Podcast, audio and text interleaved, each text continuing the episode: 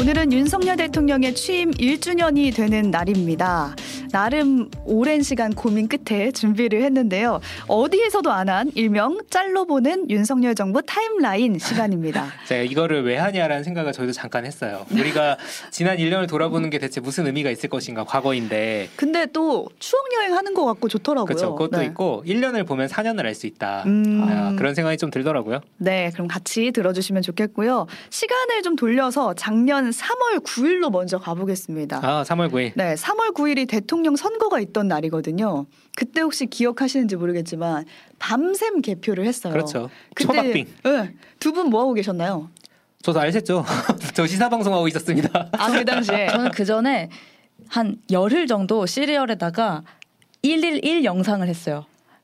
연금개혁, 공공의료, 뭐 기후위기 이렇게 하루에 한 주제씩 음. 영상을 올리느라 뻗어 당일에는 있었다. 완전히 뻗어 네. 있었어요. 개표 방송을 그럼 못 보시고 네, 뻗어 거의 있던- 못 봤어요. 아, 네. 열심히 일하고 선거도 겨우 했습니다. 아, 투표는 미리 했어야죠. 사전 투표란 제도를. 그래서 이때 개표 방송 밤샘 보시느냐고 이제 기사가 아예 막 이런 식으로 났어요. 오후에 일하다가 졸았어요. 초박빙 개표 방송에 밤샘 후유증 이런 아. 식으로 났거든요. 또 개표 방송이 재밌어요, 근데. 그때 당시에 화제가 된 장면이 네. 있었어요. 이게 디그춤이라고 해가지고 넥스트 레벨. 네 SBS에서 이제 후보들이 넥스트 레벨 그 노래에 맞춰서 춤을 추는 장면을 내보냈거든요. 그래서 저희가 지금 사진 보여드리고 있는데 이재명 후보와 윤석열 후보를 놓고 디그춤 추는 거를 만들어서 그렇죠. 내보낸 거예요. 그 결과 0.73% 차로 당선이 됐습니다. 이재명 이재명 후보가 아니라 윤석열 후보가 네, 윤석열 네. 후보가 초박빙 대선에서 이겨서 당선이 됐고, 그럼 그 다음에 취임식과 대통령실 이전이 있었던 5월로 저희가 넘어가 보겠습니다. 네. 사진을 보여드리는 게 지금 어퍼컷 세레머니거든요. 그렇죠. 많이 봤죠. 당시 네. 유명했죠. 트레이드 네. 마크였어요. 이재명 후보는 발을 차고 그렇죠. 그렇죠. 네. 발차기하고. 근데 그때 이제 후보 시절에 어딜 가나 이거 세레머니 한번 해주시죠. 이런 요구를 그렇죠. 많이 받으셨거든요. 그러고 나서 이제 윤 대통령을 나타내는 한마디가 사람에게 충성하지 않는다. 음. 이걸로 사람들한테 각인이 돼서 또 당선이 됐죠. 됐습니다 네. 자, 5월 10일. 네, 5월 11일. 1년 전입니다. 네, 오늘이죠. 1년 전 오늘. 네. 취임식이 있었어요. 그 당시에 이제 국회의사당 앞마당에서 취임식이 열렸고 다음 날에 바로 용산 대통령실로 향했거든요. 네. 음. 근데 이제 용산으로 향한 게 포인트인 거죠. 그때 나온 말이 이제 청와대 플러스 용산 합쳐서 용화대라는 용어가 이때 생겼습니다. 나왔습니다. 왜냐하면 이게 3월 20일에 정식으로 발표가 돼서 그때 이제 보도가 나오기 시작했는데 참고로 제가 3월 18일에 한 다른 방송에서 이 용어를 먼저 썼습니다. 아, 처음 이 저작권을 영화 저에게 주십시오. 처음 용화대라는 말을 처음 용화대라는 말을 쓰셨다는 제가 처음 거죠. 썼습니다. 네, 아, 주장을 하나 저희는 있습니다. 인정해드리겠습니다. 네. 제가 저희는 증거를 인정하는데. 이따가 방송 마치고 유튜브 댓글 읽기 시간에 들려드릴게요. 아, 아니다 다른 사람을 먼저 썼다 하고 나오시는 분이 있을 수도 있지만 네. 어쨌든 주장은 하고 있습니다. 하여튼 저희가 용화대. 처음 썼다. 음, 그렇죠. 요즘은 자주 쓰이는 말이죠. 네. 그러니까 이게 크기만 하고 청와대 같은 경우에는 소통이 잘 안 된다. 그래서 내가 이 청와대를 나오겠다라는 게 윤석열 대통령의 공약이기도 했고 후보 시절에 맞아요. 당선이 되고 나서 진짜로 지휘봉 이런 거 들고 음. 나와가지고 이렇게 바꿀 거다, 이렇게 갈 거다라고 그렇죠. 계획한 계획을 설명하기도 했었거든요. 원래는 광화문이었는데 이게 용산으로 바뀌었죠. 그렇죠. 네, 그렇죠. 기존에 이제 용산에 있던 국방부 청사가 지금의 대통령실이 된 거고요. 그렇죠. 어, 용산에 있던 외교부 장관 공관이 대통령 부부가 머무는 이제 관저가 됐습니다. 맞습니다. 이게 이전하는데 뭐 몇백억이 든다부터 그렇죠. 해가지고 뭐 돈이 얼마나 든다 이런 예산 관련된 얘기가 많이 나오긴 했지만 어쨌든 새로운 시대의 출발이자 소통하는 열린 대통령실을 구현하기 위해서 이전을 했다라는 그 큰 기조 아래 음. 용산의 둥지를 틀었습니다. 이게 왜 소통의 상징이냐면 청와대 혹시 이제 삼청동 가보신 분들은 아시겠지만 거기가 이제 들어가는 길도 굉장히 복잡하고 네. 일단 청와대 통제선 넘어가면은 그때부터는 구중궁궐이라는 표현을 사람들이 쓸 정도로 음. 꼬불꼬불하게 들어가서 쉽지 않다 보기가 아내가 볼 수가 없죠. 네. 그렇죠. 근데 이제 용산으로 오면서 대통령실 출퇴근하는 모습이 공개가 된다. 이게 히트였어요. 그러니까 대통령이 출퇴근을 한다 이게 되게 히트였죠. 그렇죠. 교통이 참 막혔습니다. 그 그렇죠. 당시에 네. 또 경고 때문에 네. 그게 또 논란이 되기도 했었는데 그래서 생겨난 게 있다면은 도어 스태핑이에요. 아 출근길 문다. 네, 이게 잊고 계셨던 분도 계시겠지만 그렇죠. 그런 게 있었습니다. 있었습니다, 여러분. 1년 전에는 네. 취임 후 바로 다음 날부터 시작을 했거든요. 그래서 6개월 동안 출근길에 잠깐 서서 기자들 질문을 받은 거예요. 근데 이때 기자들 반응 좋지 않았나요? 아 좋았죠. 아, 왜냐면 대통령한테 직접 물어볼 수 있는 게 매일 생겼으니까. 매일매일. 그렇죠. 그래서 용산 그 이전 취지에 맞게 이제 소통하겠다라는 취지에 맞게 행동을 한 거예요. 그래서 일부러 대통령실 1층에 기자실도 만들어서 수시로 소통하겠다. 라고도 말을 했었고, 근데 또 논란도 있었어요. 이전과 관련해서. 대통령 부부가 머무는 용산 관저가 있었잖아요. 네. 거기에 이제 천공이라는 역술인이 관여를 했다. 음, 이런 논란이 있었는데, 천공이 누군지 아시나요? 모르죠. 저희는 알고 싶지 않습니다.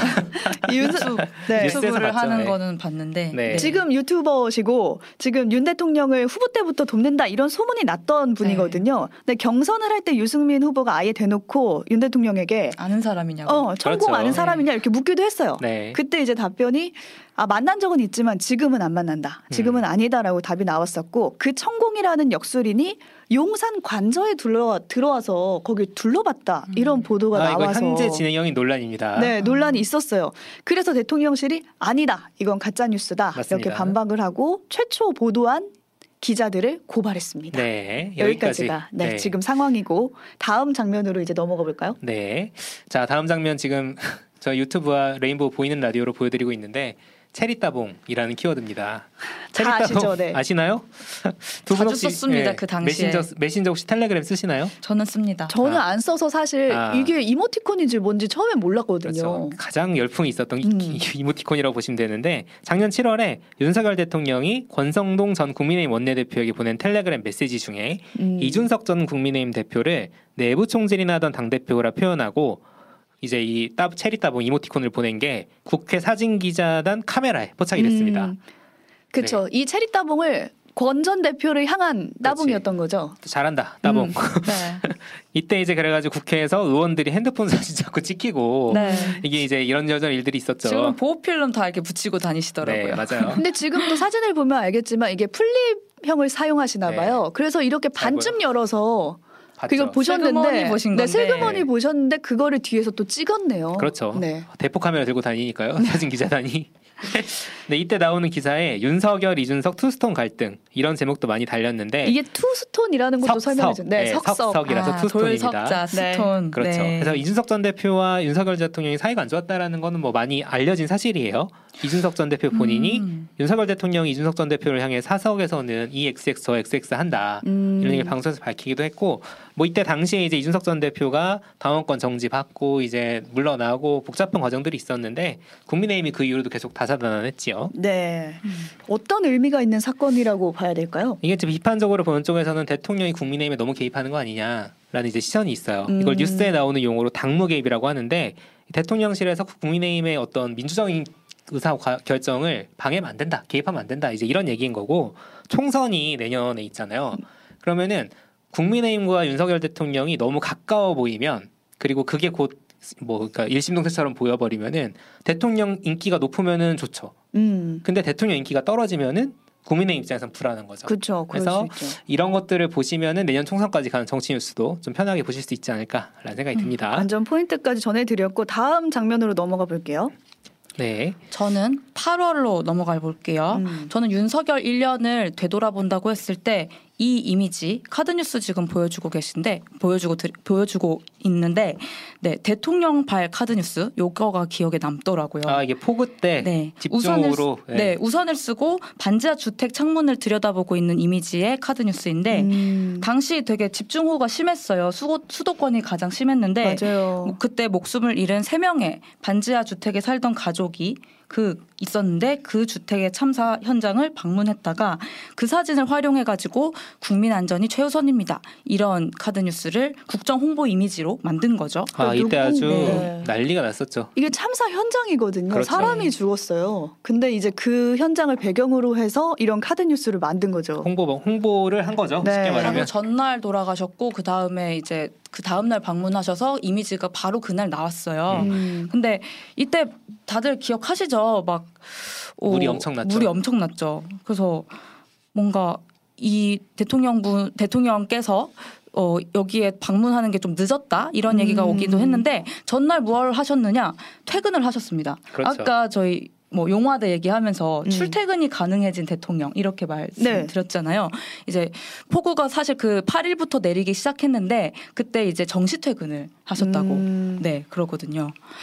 음, 그때도 이렇게 비판이 많았죠. 네, 지금 보여드리는 사진은 강남역 침수됐을 때 차량 지붕에 올라가서 계속 아. 일하는 사람들 모습이 찍혀서 화제된. 이게 좀 네. 웃음을 주긴 했었죠. 네, 이게. 네. 근데 이제 그렇게끔 이런 많이 참사 왔다. 현장이었는데 음. 이제 네. 여기서 과연 대통령실 대응이 적절했느냐 네. 이제 그런 문제 제기가 있었고 다른 재난들도 있었죠. 네, 지금 다음 10월로 잠깐 넘어가 볼까요? 이태원 참사 있었잖아요. 네. 이때 어, 경검 수사팀이 최종 조사 결과를 했을 때 요때 대통령을 비판하는 용산 집회에서 철수한 경력 그 경찰 경력을 4천 명 중에 몇 명이라도 끝나고 이태원으로 보냈으면 참사를 막을 수 있었다 이렇게 판단을 최종적으로 했거든요. 음. 이때 이제 근데- 저녁 6시부터 시민들 신고 이어지고 이게 음성이 네. 그대로 공개가 됐죠. 근데 제가 그 반지하랑 반지하 참사랑 이 이태원 참사를 같이 가지고 온 이유가 네. 이게 음 반자 참사 같은 경우도 이런 증언이 있어요. 살리려고 달려든 이웃들이 있었어요. 그 그렇죠. 침수되는 거를 음. 창문을 어떻게 뜯어서 이제 막 맞아요, 이제 맞아요. 빼내보려고. 음. 근데 그 물달리가 사람 한 명만 더 있었으면은 막을 수 있- 있었다는 거예요. 음. 그렇죠. 사람을 빼올 수 있었다고. 음.